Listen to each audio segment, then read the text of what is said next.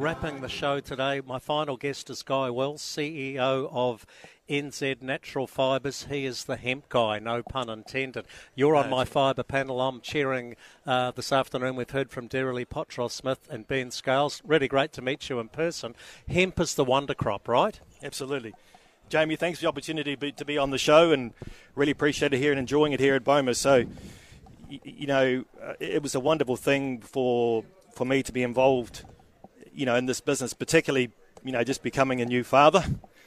Um, well, so I'm, I'm a you, little bit. You're a late starter. You've got two young kids. You've got Yes. a real incentive to save the planet. Yes, you're, you're, you're right. I'm of the older vintage, but I've got two 15 month old um, children, and having been involved in building some pretty interesting technologies around the sustainability and climate space, you know, the opportunity to be part of, of, of, of hemp. Uh, and really, really to move that dial was inspiring for me, and I wanted a real, a real future. So for, are you just dealing with hemp fibre? Because I mean, hemp Yeah. has many uses. Exactly. So, New Zealand Natural Fibres, we it's really the, the coming together of of, of uh, three main players, particularly with with Carrfields, who have had huge history in, in agronomy.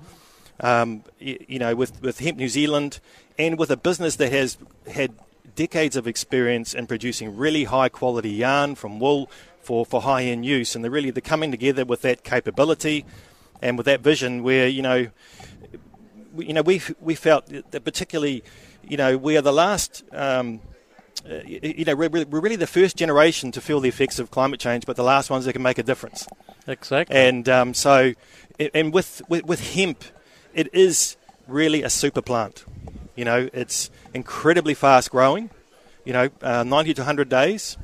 It it requires almost no inputs. Um, it can produce. You know, it's the it's the best um, CO2 to biomass converter.